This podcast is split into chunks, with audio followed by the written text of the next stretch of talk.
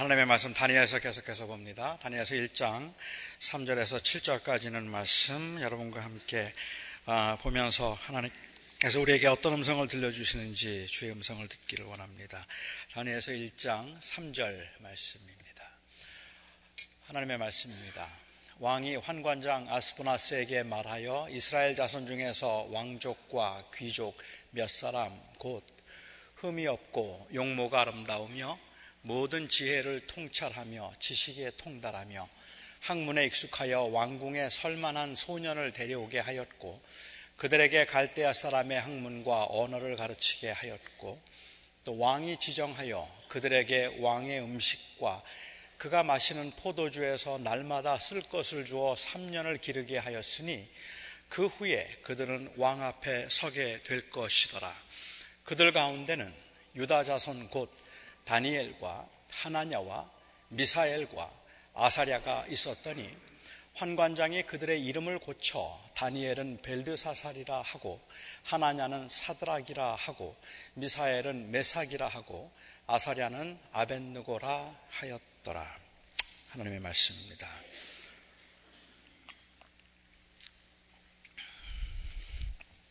사람을 세뇌시키기 위해서는 반복성, 지속성, 그리고 속도의 세 가지 요소가 있어야 한다고 합니다. 저는 이 말이 어느 정도 맞는 것 같다고 생각해요.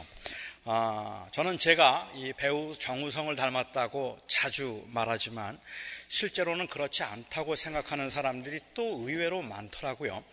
아, 뭐잘 납득이 안 되기는 하지만 그래도 또 닮지 않았다고 생각하는 사람들도 있는 것 같은데 제가 반복적으로 지속적으로 이 제가 배우 정우성을 닮았다고 계속 말을 하면 정말 그렇다고 믿게 되거나 아니면 어, 적어도 일시적인 착각 현상이 일어나기는 하는 것 같습니다.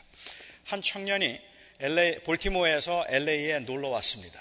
놀러 와서 어, 저를 한번 만나겠다는 생각을 하고 있었다 그래요. 그런데 한인타운에서 이 버몬트 길을 지나가다가 교회 간판 하나를 보았답니다. 제 기억에는 세계 선교 교회가 거기에 있는데 그 당시에 그 교회 간판에 담임 목사 정우성이라고 적혀 있었습니다. 이 청년은 아무 생각도 없이 저를 만나보겠다고 아, 이 교회가 그 교회구나 하고서는 그 교회를 들어갔답니다. 순간적으로 제가 정우성 목사라고 착각을 일으킨 거죠. 그렇게 들어가다가 갑자기 제정신이 들었답니다. 아니지 하는 생각이 들어서 도로 나왔다 그래요. 반복과 지속 그리고 속도는 사람들의 생각을 어느 정도 바꿀 수 있을 겁니다.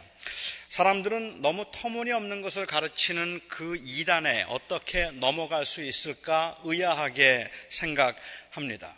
최근에 한국에서 한 여인이 어, 12월 14일 오늘이군요. 12월 14일 새벽 4시에 한국에서 전쟁이 난다고 예언을 해서 어, 많은 사람들이 뭐 많지는 않겠지만 수십 명의 사람들이 필리핀으로 그리고 미국으로 다 도망을 나왔습니다.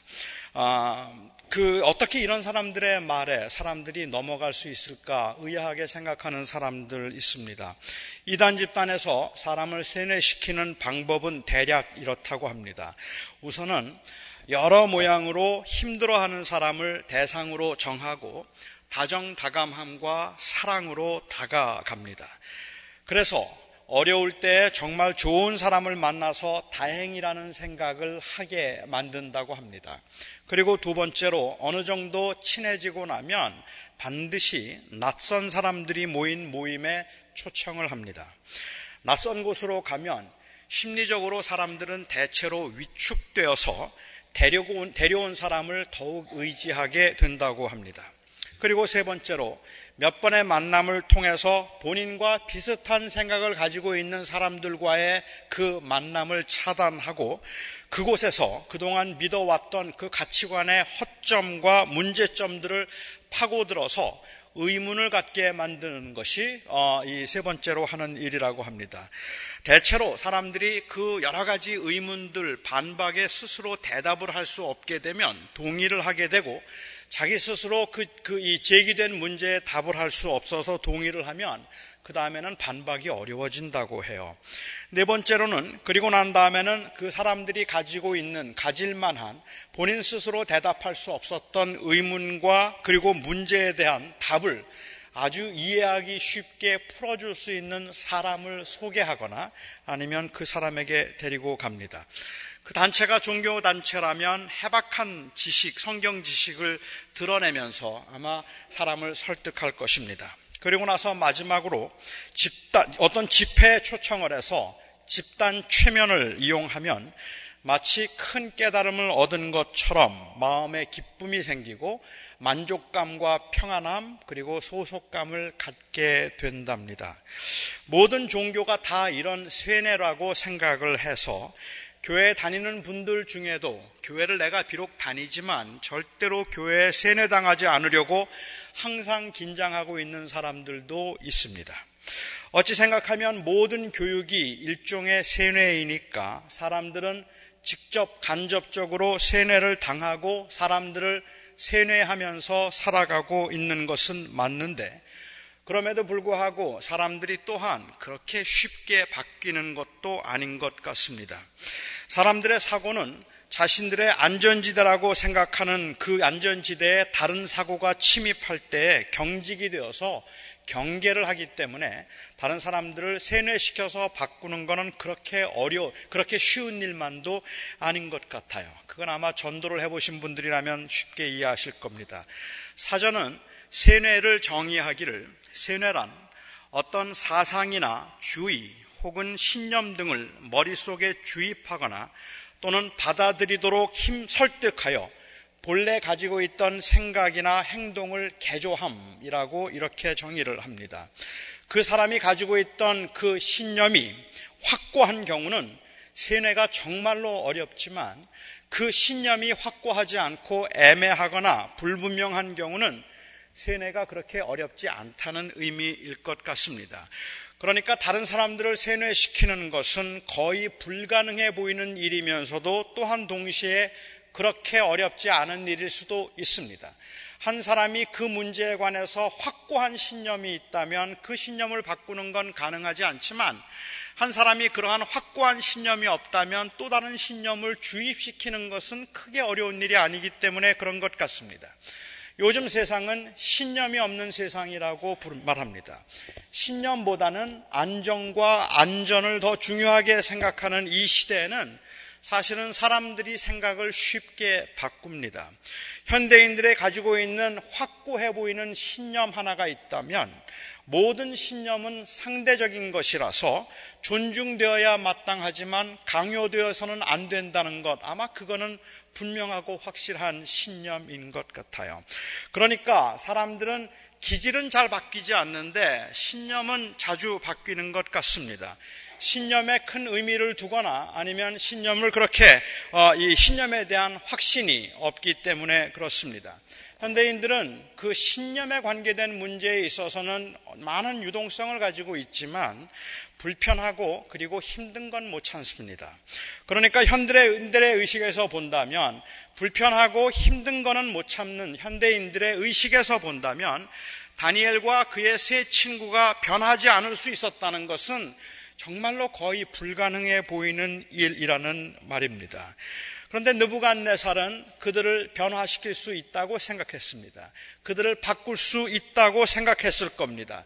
그래서 예루살렘에서 끌고 온 귀족의 자녀들에게 본격적인 세뇌 작업을 시작했습니다. 힘으로 유다를 그 점령하기보다는 유다의 차세대 지도자들을 동화시켜서 자발적으로 스스로를 바벨론인이라고 생각을 하고 바벨론을 섬기도록 하기 위한 그러한 야심찬 계획에서 그들은 그 차세대 지도자들을 교육하고 세뇌하기 시작한 거죠. 아주 강력한 힘으로 그들을 변화시키려고 했습니다. 다니엘과 그의 세 친구들 그리고 여기에 특별하게 선택된 이 젊은 사람들이 정확하게 몇 살이었는지 알 길이 없지만 여기에 사용된 소년이라고 하는 그 히브리 단어나 아니면 다니엘이 70년 바벨론의 포로 생활 이후에도 살아 있었던 점을 감안해서 보면 그들의 나이가 14살에서 18살 사이였을 것이라고 짐작하는 사람들이 많습니다. 저도 그들이 10대의 소년들, 14살에서 18살 사이에 있던 10대의 소년들이었을 것이라는 의견에 동의합니다. 이들은 아주 탁월한 소년들이었습니다. 왕족이나 귀족의 자녀들이었을 뿐만 아니라 여러 면에서 다른 사람들보다 월등한 사람들이었다는 말입니다. 사절을 한번 보시기 바랍니다. 이들은 흠이 없고 용모가 아름다우며 모든 지혜를 통찰하며 지식에 통달하며 학문에 익숙하여 왕궁에 설만한 소년들이었다라고 이야기해요. 교육을 받기 이전부터 이들은 이미 모든 것을 갖추고 있던 사람들입니다. 요즘 말로 한다면 엄친아겠죠. 아, 아니면 요즘 말로 한다면 완소남 그 정도 될 것 같아요. 여러분 엄친아가 누군지는 아시죠? 엄친아 엄마의 친구의 아들의 준말입니다. 엄마의 친구의 아들들은 왜 그렇게 다 잘났는지 엄마들이 하도 친구 아들들을 자랑해서 자기 아들 준욱들이기 때문에 엄친아라고 하면 엄마의 친구 아들 다 잘난 사람들이라는 뜻이라고 볼수 있는 될것 같아요. 완소남 완전 소중한 남자 어, 저 같은 사람을 완소남이라고 부릅니다. 모든 사람들이 부러워할 만한 모든 것을 갖춘 사람들입니다. 좋은 가문에 잘생기고 머리가 좋아서 모든 면에서 탁월한 소년들이었습니다. 그런데 저는 그들의 그 탁월함이 바로 변질될 수 있는 가장 큰 유혹이었을 것이라고 생각합니다. 나름대로 뽑힌 이 소년들에게 얼마나 자긍심이 컸겠습니까? 비록 포로의 신세이기는 하지만 이들은 선택된 사람들이 아닙니까? 세상에서 인정받고 부귀와 평안과 그리고 권세를 누릴 수 있는 기회가 그들에게 주어졌는데 왜 자기 자신들이 자랑스럽지 않겠습니까? 여러 면에서 출중해서 뽑힌 그 사람들은 이유가 어쨌든 간에 남들보다는 탁월하다는 그 우월 의식만 가지고도 그들은 충분히 자긍심을 가지고 충분히 자기 자신에 대해서 자랑할 만했다고 생각합니다. 제가 중학교에 입학하던 날 모든 신입생들을 운동장에 다 모아 놓고 한 선생님이 나오셔서 학생들의 이름을 호명했습니다. 영문도 모르고 그 호명된 학생들은 운동장 밖으로 이, 이 학생들은 밖으로 불려 나갔어요. 600여 명의 학생들 중에 60명의 이름을 불렀고 그 60명의 학생들이 불려 나갔습니다. 그들이 소위 말하는 우수반 학생들입니다. 어, 학교에서 인류 고등학교를 보내기 위해서 그 학교를 대신할 수 있고 대표할 수 있는 탁월한 학생들 60명을 선출 뽑아서 그 60명으로 우수반을 만들었던 겁니다. 제가 그 반에 있었을까요? 없었을까요? 그건 여러분의 상상에 맡기도록 어, 하겠습니다. 감사하게도 어, 이 우열반이 어, 없어지게 되었는데 그 이유는 제가 중학교 2학년 때 어, 고등학교 입시 시험이 사라졌기 때문에 그렇습니다. 저는 연합고사 1호거든요. 어, 그래서 시험을 보지 않고 고등학교를 간 세대이기 때문에 그 당시에 그 학생들을 모아놓고 그 우수반 학생들에게 너희는 학교를 대표하는 학생들이고 학교를 빛내야 될 학생들이고 너희들은 공부를 잘해서 인류 고등학교를 가야 한다는 그 의식으로 다른 학생들과는 내가 다르다는 그러한 우월 의식과 얼마나 어깨에 힘을 주고 다니게 만들었는지 어, 그것만 가지고도 사람들이 그렇게 자부심을 갖게 되는데 어린 학생들이 이 당시에 뽑혀 있던 이 소년들은 그야말로 대단한 사람들이었습니다. 선택된 자의 자긍심이 교만으로 이어지는 것, 그것은 지극히 자연스러운 일입니다. 느부갓네살은 이제 이들에게 갈대아 사람의 학문과 언어를 가르치기 시작했습니다. 대부분의 10대 소년들이라면 아직도 정체성이 확실하게 확립되지 않았을 때일 겁니다. 이들이 배운 갈대아 언어와 학문은 점성술이었고 점을 치는 꿈을 해몽하는 기술이고 영을 분별하고 쫓아내는 그러한 기술에 관한 것들이었을 겁니다. 이런 것들은 다 율법이 금하는 것들입니다. 하나님은 점을 치거나 사주로 운명을 판단하거나 희한한 기술로 운명을 바꾸는 이런 식의 이 학문과 기술을 하나님은 사실 금하셨습니다. 하지만 이들은 억지로 교육을 받도록 강요를 당해서 교실에서 이런 공부를 해야 했습니다. 3년을 그렇게 했습니다. 최고의 학문, 최고의 교육을 최고의 환경에서 최고의 학자들을 통해서 3년 동안 받았으면 변하지 않을까요? 변해야 하지 않을까요? 매일 그것을 배우고 매일 그것을 들으면서 그들이 정말 신앙을 지킬 수 있었을까요? 하나님께서 금하시는 대로 교육을 받고 있기는 하지만 나는 여호와 하나님이 모든 운명을 주관하시는 분이라고 생각하기 때문에 그 점성술에 의해서나 사주 관상에 의해서 사람들의 운명을 판단하는 일을 하지 않겠다는 생각을 그들이 지킬 수 있었을까요? 정말 어려울 겁니다. 정말로 힘들었을 겁니다. 제가 가르쳤던 한 학생이 미국의 최고의 대학에 입학을 했습니다. 믿음의 가정에서 자란 아주 성실 하고 헌신적인 학생이었습니다. 제가 참 사랑했던 학생인데 1년 만에 방학 때 집에 돌아와서 제게 자기는 우물한 개구리였다고 고백했습니다. 그동안 자기는 교회에서 그리고 자기의 부모에게 세뇌당했던 것임을 알게 되었다고 고백을 했습니다. 저는 그 학생에게 1년 동안 학교에서 배운 것이 오히려 세뇌가 아닐지 한번 생각해 보고 이 문제는 세뇌의 문제가 아니라 신념의 신앙의 문제일 거라는 이야기를 했지만 이 학생은 갑작스럽게 접하는 그 학문과 지식에 정신을 차릴 수 없었습니다. 결국은 교회를 떠났습니다. 그 소년들이 갈대아의 학문을 가르치고 이 노련 그, 그 가르치는 그 노련하고 실력 있는 선생들과 이 겨룰 수가 있었을까요? 그들이 믿는 신앙을 변호하거나 아니면 증거할 수 있는 기회도 물론 주어지지 않았을 뿐만 아니라 그들의 실력으로는 당시 선생들을 이길 수 없었을 겁니다. 그들은 그렇게 3년 동안 최고의 교육을 받았습니다. 이렇게 뽑힌 사람들 중에 4명의 소년이 있었는데 그때 정확하게 몇 명의 소년들이 뽑혔는지는 모르지만 그 여러 학생들 중에도 이 네 명의 이름을 기록하는 것을 보면 여러 가지 면에서 그들은 특별하고 특출했기 때문에 그랬을 겁니다. 공부도 잘해서 다른 어떤 소년들보다 훨씬 더 탁월했습니다. 3년 후에 이 네 소년이 왕을 면접할 때의 그 장면이 이 다니엘서 2장 19절에 나와 있는데 이렇게 기록합니다.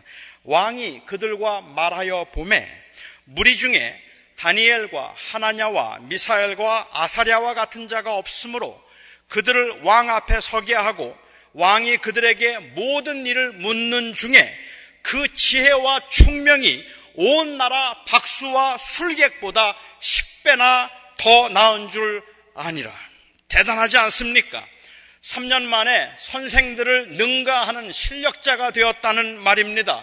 온 나라 박수와 술객보다 그 지혜가 10배나 더 했다는 말은 그들이 3년 동안 공부한 내용이 그 술사들과 박수, 박사들과 그리고 또한 그 술사들이 했던 그 공부일 텐데 박수와 술객보다 훨씬 더 월등한 실력을 갖추었다는 말입니다.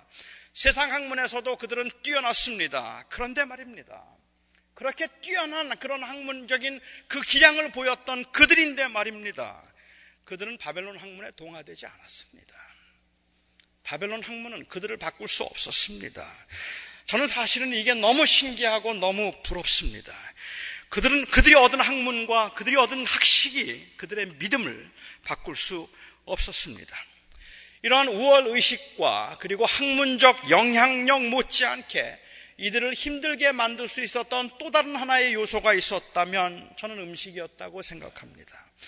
왕은 그들에게 3년 동안 왕의 음식과 포도주를 먹도록 했습니다. 채찍보다는 당근이 더 교육 효과가 크다는 것은 이미 잘 알고 있는 바입니다. 어느 교육학자의 말에 의하면 체벌로 사람을 바꾼 적은 한 번도 없었고 체벌로는 사람이 절대로 바뀌지 않는 법이고 칭찬이 사람을 바꾼다고 합니다.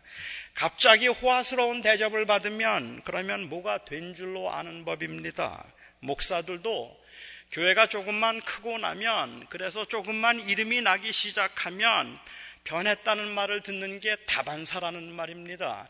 그런데 목사가 변했다는 말을 듣게 되는 것은 사실은 그렇게 높은 곳에 올라가고 다른 사람들이 인정할 만한 자리에 올라가고 나면 그 그곳에서부터 그것으로부터 비롯되고 있는 그 호사와 그리고 우월 의식을 극복하기가 어렵다는 말이라고 볼 수 있을 것 같아요. 돈 벌었다 싶으면 사람이 달라지고 높은 지위에 올라가면 다른 사람들을 무시하게 되는 게 일반적인 모습입니다. 가난한 사람들과 함께 나누자고 말하고 어려운 사람들에 대해서 의식해야 된다고 말하면서도 그래야 되겠다는 마음이 조금 마음에 있기는 하지만 그럼에도 불구하고 가난한 사람들, 없는 사람들, 배우지 못한 사람들이 마치 같은 같은 부류인 것처럼 생각하면 기분이 나빠지고 그들과 같은 대접을 받으면 언짢아지고 섭섭해지는 게 사람들의 마음이라는 말입니다. 특히 10대의 소년들에게, 10대의 소년들에게 왕이 먹는 음식을 먹이고 최고급 포도주를 먹여서 그들을 귀빈 대접했다면, 그렇다면 어렵지 않게 동화되었을 겁니다. 포로로 잡혀와서 구질구질하게 막노동이나 하면서 남은 평생을 살아야 했는데 그렇게 고생고생하고 다른 사람들의 천대와 학대를 받으며 살아야 했는데 이렇게 특별하게 선택되어서 왕이 먹는 음식을 먹으며 호화롭고 평생을 호화롭게 살 수 있도록 기회가 주어졌다면 결코 마다하는 것 결코 쉬운 일이 아니었을 거라고 생각합니다. 이민 와서 일세들 고생고생하면서 막노동하고 생명의 위협을 느끼면서 아침부터 밤까지 장사를 하고 그래서 아이들을 교육시켜서 아이들에게는 최고의 교육을 시키고 이 아이들만은 좀 잘 되고 편안하고 쉽게 이 세상에서 이 미국 땅에서도 무시당하지 않고 살게 만들어 보겠다고 그렇게 피눈물을 흘리면서 고생고생을 해서 그 아이들을 교육시켰는데도 이 미국 땅에서조차도 그런 교육을 받았던 자녀들이 부모의 삶이 구질구질하다고 부모를 멀리하거나 부모가 무식하고 배우지 못하고 영어도 못한다고 깔보고 우습게 여기는 일들을 우리가 다반사로 보고 있는데 그곳에서 그런 교육을 받았던 특별하게 포로로 잡혀왔는데도 불구하고 선택되어 교육받았던 그들의 마음속에 자긍심이나 교만심이 없었겠느냐는 말입니다. 그들이 어떤 음식을 먹으며 살았을까? 그들이 먹은 음식만으로도 그들은 이미 다른 사람과는 차별화된 사람들이었어요. 저는 진짜로 궁금합니다. 3년을 그렇게 살았으면 그 편리함, 그 안락함, 그 풍요로움 여기에 익숙해져 있을 것이고 한번 익숙해지면 벗어나기가 힘든 법인데 느부갓네살 왕이 주는 왕의 음식을 먹었다면 도대체 무슨 음식을 먹었을까요? 어떤 음식이 나왔을까? 저는 이게 좀 궁금해요. 뭐 아무리 좋다고 해도 산의 진미를 차려도 그래도 얼큰한 된장국이 낫지 않겠습니까? 아닐 겁니다.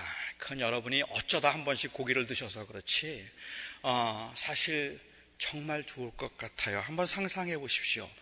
이 고배산 소고기를 송로버섯으로 메리네이트해서 1869년도 샤토 라피테 레드 와인에 곁들여서 한번 먹는다고 한번 상상해 보세요. 정말 대단하지 않습니까? 이걸 매일 먹어요. 그런데 똑같은 고기만 먹는 게 아니라 매일 메뉴가 바뀐다고 생각하면 어, 저는 미칠 것 같아요. 어, 처음에는 된장국 생각이 좀 나겠지만 매일 메뉴를 바꿔서 이렇게 호화스러운 식탁을 대한다면 아마 금방 입맛도 바뀔 겁니다. 얼마 지나지 않아 입맛이 고급이 되어서 이제는 그런 옛날 음식들 못 먹을 겁니다. 정말 중요한 것은 음식이 아니라 그 음식으로 인해 만들어지는 격입니다. 이제는 격이 달라지는 겁니다. 사람들이 형편이 어려워지면 물론 그로 인한 불편도 힘들기는 하지만 그것보다 더 힘든 것이 사실은 자존심 아닙니까? 그 편리와 그 안전을 어떻게 그 유혹을 물리칠 수 있다는 말입니까? 조금 불편하게 살아가는 것, 생활이 어려워져서 불편한 것, 그거 견딜만 해요. 그런데 그것 때문에 사람들에게 무시를 당한다고 생각하고 내 격이 떨어졌다고 생각하면 못 견디는 법입니다. 이 사람들이 한번 격이 올라가서 이 소년들이 이렇게 호화스러운 대접을 받았는데 어떻게 내려와요? 선택된 특권을 부여하고 최고의 학문을 제공하고 왕의 진미로 고품격 삶을 누리도록 하면서 느부갓네살은 이들의 이름을 바꾸었습니다. 물론 거부할 수 없는 강압에 의한 것이었지만 이 소년들을 아주 바벨론 사람으로 만들어 버리겠다는 야심찬 회유였습니다.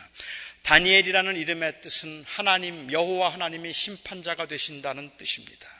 그런데 여호와 하나님이 심판자가 되신다는 다니엘이라는 이름을 그들은 벨드사살이라고 바꾸었습니다.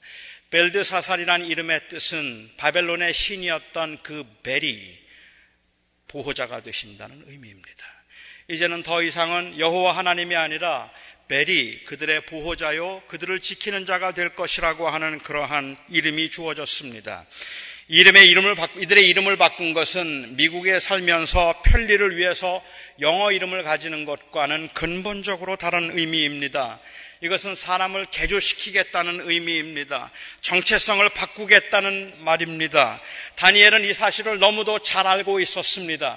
이름을 바꾼다는 건 편리를 위해서 이름을 그렇게 부르거나 아니면 바벨론에 사는 사람들이 다니엘이라는 이름이 발음이 힘들기 때문에 벨드사살이라고 바꾸어서 이름을 부르는 편리의 정도가 아니라 아예 그 사람들을 다니엘 사람으로 만들어버려서 정체성을 바꾸겠다는 의도인 것을 다니엘은 너무도 잘 알고 있었기 때문에 이 이후에 다니엘이 그 자기 자기를 부를 때는 나 다니엘은 한 번도 다니엘이라는 이름이 아닌 다른 이름을 써본 적이 없다는 말이에요.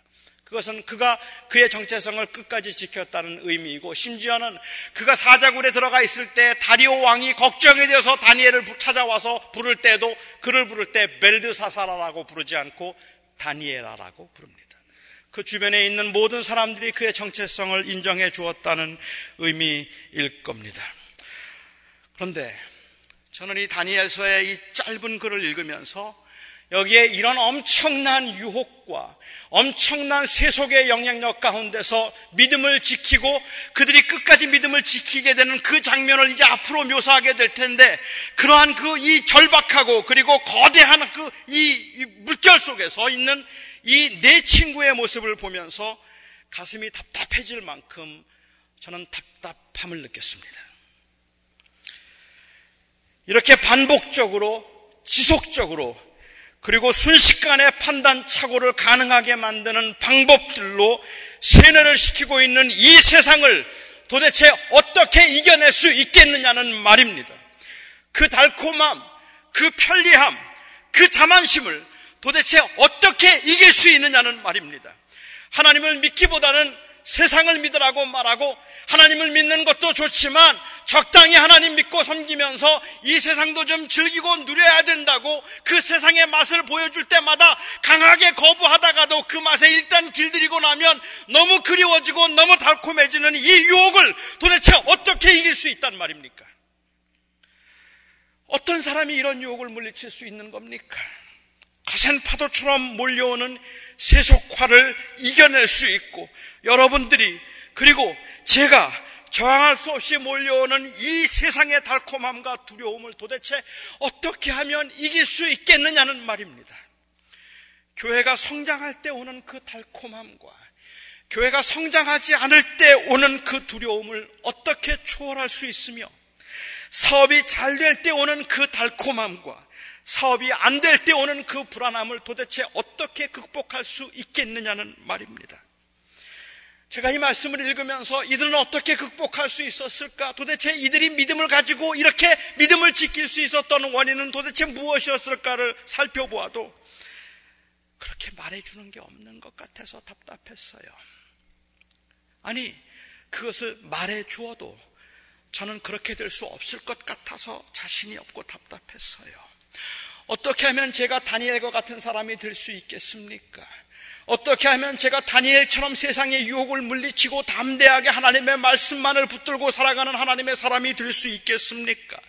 가령 8절에서 다니엘이 뜻을 정했다고 하면, 아, 뜻을 정하면 되는구나. 뜻을 정해야지. 라고 그렇게 생각하고 뜻을 정하자고 여러분들에게 설교하면 좋겠는데, 제 마음속에 여러분보다 먼저 제 마음속에 드는 의심이 뜻을 정하면 이길 수 있나? 하는 의심이 든다는 말입니다.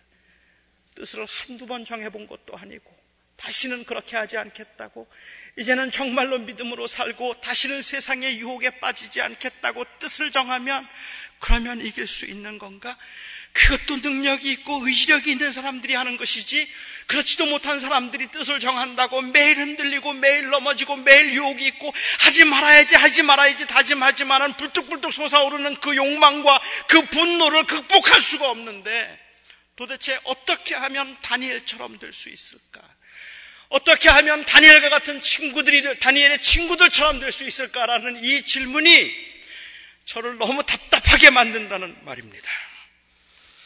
그런데 제가 이 다니엘서를 읽으면서 깨달은 확신이 하나 있습니다. 다니엘서를 몇 번을 묵상하면서 이 설교들을 이 설교를 준비하고 다니엘서를 읽으면서 깨달은 확신이 있습니다. 다니엘서가 우리에게 주는 교훈은 이 네 친구의 위대함이 아니라 하나님의 약속의 신실함입니다. 너희들도 이 친구들처럼 담대한 믿음을 가지면 복을 받고 복을 주셔서 환란 중에도 그 이 환란 중에도 위대한 사람이 되도록 하신다는 것이 아니라 이렇게 모든 사람을 회유하고 위협할 만한 힘을 가진 강력한 세력이 우리 주변에 있다 할지라도 하나님의 나라를 결코 거스릴 수 없었다는 것이 바로 다니엘서의 교훈이라는 말입니다. 그러니까 흔들리지 말고 주를 바라보자고 말하고 있는 겁니다. 흔들리지 않고 주의 약속을 붙들 수 있는 힘은 우리의 의지력에서부터 나오는 것이 아니라 하나님의 신실하심에서부터 나오는 것입니다. 세상에 있는 유혹은 정말로 엄청납니다. 두려울 만큼 우리의 마음과 우리의 생각을 사로잡기에 충분한 힘이 있습니다. 너무 달콤하기도 하고 너무 편안합니다. 일단 한번 맛보고 나면 헤어나기가 어려울 만큼이나 세상의 그 달콤함은 정말로 어트랙팅해요. 그것을 거부하는 건 어리석은 일이고 무모한 일인 것처럼 보입니다. 아니, 그뿐만 아니라 우리에게는 그것을 거부할 능력도 없습니다. 그런데, 그런데도 불구하고, 우리가 무작정 그, 무작정 그 세상에 있는 것들을 따라갈 수 없으면, 우리가 그렇게 매일 넘어짐에도 불구하고 그 싸움을 포기할 수 없으면, 우리의 의지력 때문이 아니라, 우리가 한 번은 꼭 하게 하고 말 것이라고 하는 우리의 의지력 때문이 아니라, 하나님의 신실하심 때문입니다. 그리고 그 신실하심이 예수 그리스도를 통해서 분명하게 나타났기 때문입니다. 저는 세상을 보면 무섭습니다. 저는 세상을 보면 두렵습니다. 그리고 저는 세상에 잘 되는 것을 보면 부럽습니다. 저는 제 자신을 뭐 보면 너무 한심하다는 생각이 들고 너무 초라하다는 생각이 들고 너무 자신이 없이 너무 쉽게 흔들리는 모습을 봅니다. 저에게 이런 시련이 온다면 저는 아마 다니엘처럼 그렇게 믿음을 지킬 수 없을지도 모른다는 두려움도 제게는 솔직히 있습니다. 그럼에도 불구하고 저는 오늘도 오늘도 고백할 수 있습니다. 저는 예수님 때문에 삽니다. 예수님만이 나의 힘이고 예수님만이 나의 만족이고 예수님만이 나의 생명입니다. 내가 주님을 결코 떠나지 않을 것이라는 그 확신보다는 주님이 나를 결코 떠나지 않을 것이라는 그 확신이 저를 견디게 해주는 힘입니다. 내가 이길 수 있고 내가 할 수 있다는 그 자신감보다는 주님은 결코 나를 버리지 않을 것이라는 그 확신 때문에 저는 오늘도 다시 일어설 수 있는 것입니다. 다니엘은 정말로 믿음의 용사입니다. 다니엘의 믿음은 정말 부럽습니다. 저도 그렇게 되었으면 좋겠습니다. 하지만 저에게 용기가 되고 저에게 힘이 되는 것은 다니엘의 위대한 믿음이 아니라 하나님의 위대한 신실하심입니다. 절대로 바뀌지 않을 것은 저의 신념이 아니라 하나님의 신실하심이라는 사실이 오늘도 저를 다시 일어서게 만드는 겁니다. 이 위대하신 주님의 이름을 찬양합니다. 비록 우리는 연약하고 우리는 부족하고 세상을 보면 우리는 자신이 없지만 아셔야 합니다. 하나님이 이기십니다. 하나님이 이기실 것입니다. 하나님의 나라가 기어코 임할 것입니다. 그리고 하나님이 우리를 통하여 영광을 받으실 것입니다. 바로 이 하나님의 신실하심과 하나님의 위대하심에 대한 믿음 때문에 우리는 부족하고 우리는 연약하고 우리는 허물이 많음에도 불구하고 감히 예수만이 나의 생명이며 예수만이 나의 주님이시라는 고백을 우리는 오늘도 할 수 있고 그 고백이 우리를 일으켜 세우는 힘이 되는 겁니다. 오늘 임직하는 사랑하는 동역자 여러분들, 아, 열 분이 임직을 합니다. 임직하는 동역자들에게 제가 설교를 마치면서 부탁드리고 싶습니다. 여러분의 의지력이나 여러분의 힘으로 하나님을 섬기려고 하고 교회를 섬기려고 하면 틀림없이 흔들리고 좌절할 것입니다.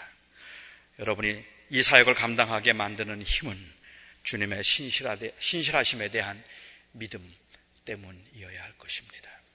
내가 할 수 있을까를 묻기보다 과연 주님이 하실 것이라는 그 믿음으로 여러분들에게 주신 사역을 잘 감당하실 수 있기를 바랍니다. 기도하겠습니다. 자비로우신 아버지 하나님, 얼마나 부족한지, 얼마나 미련하고 어리석은지, 다니엘의 믿음에 관한 이야기를 들으면 나도 다니엘처럼 되면 좋겠다는 생각을 하면서도 하나님, 어떻게 하면 그렇게 될 수 있을까 궁금하기도 하면서도 그렇게 될 수 있는 자신은 또 없습니다. 그러나 주님, 그 모진 풍파와 그 험한 세상에서 그리고 저항할 수 없는 그 강력한 힘 가운데도 하나님께서는 하나님의 뜻을 이루셨고 하나님의 나라를 세우셨다는 이 사실이 저희에게는 사실은 더 큰 위로임을 고백합니다.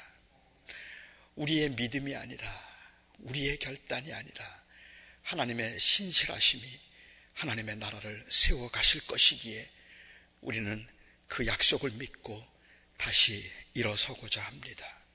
주의 백성들을 하나님의 거룩한 하나님의 사람들 지금도 낙심하고 지금도 흔들리고 이 자리에 나와 있기는 하지만 그 마음 속에 오히려 원망과 분노와 실패감과 좌절감으로 인하여서 오히려 훨씬 더, 훨씬 더 초라한 모습으로 앉아 있는 것 같은 우리 사랑하는 성도들이 혹 이곳에 있다면 아버지 하나님, 그 하나님의 신실하심으로 회복시켜 주시옵소서. 힘을 더하여 주시고 예수님의 이름으로 기도하옵나이다. 아멘.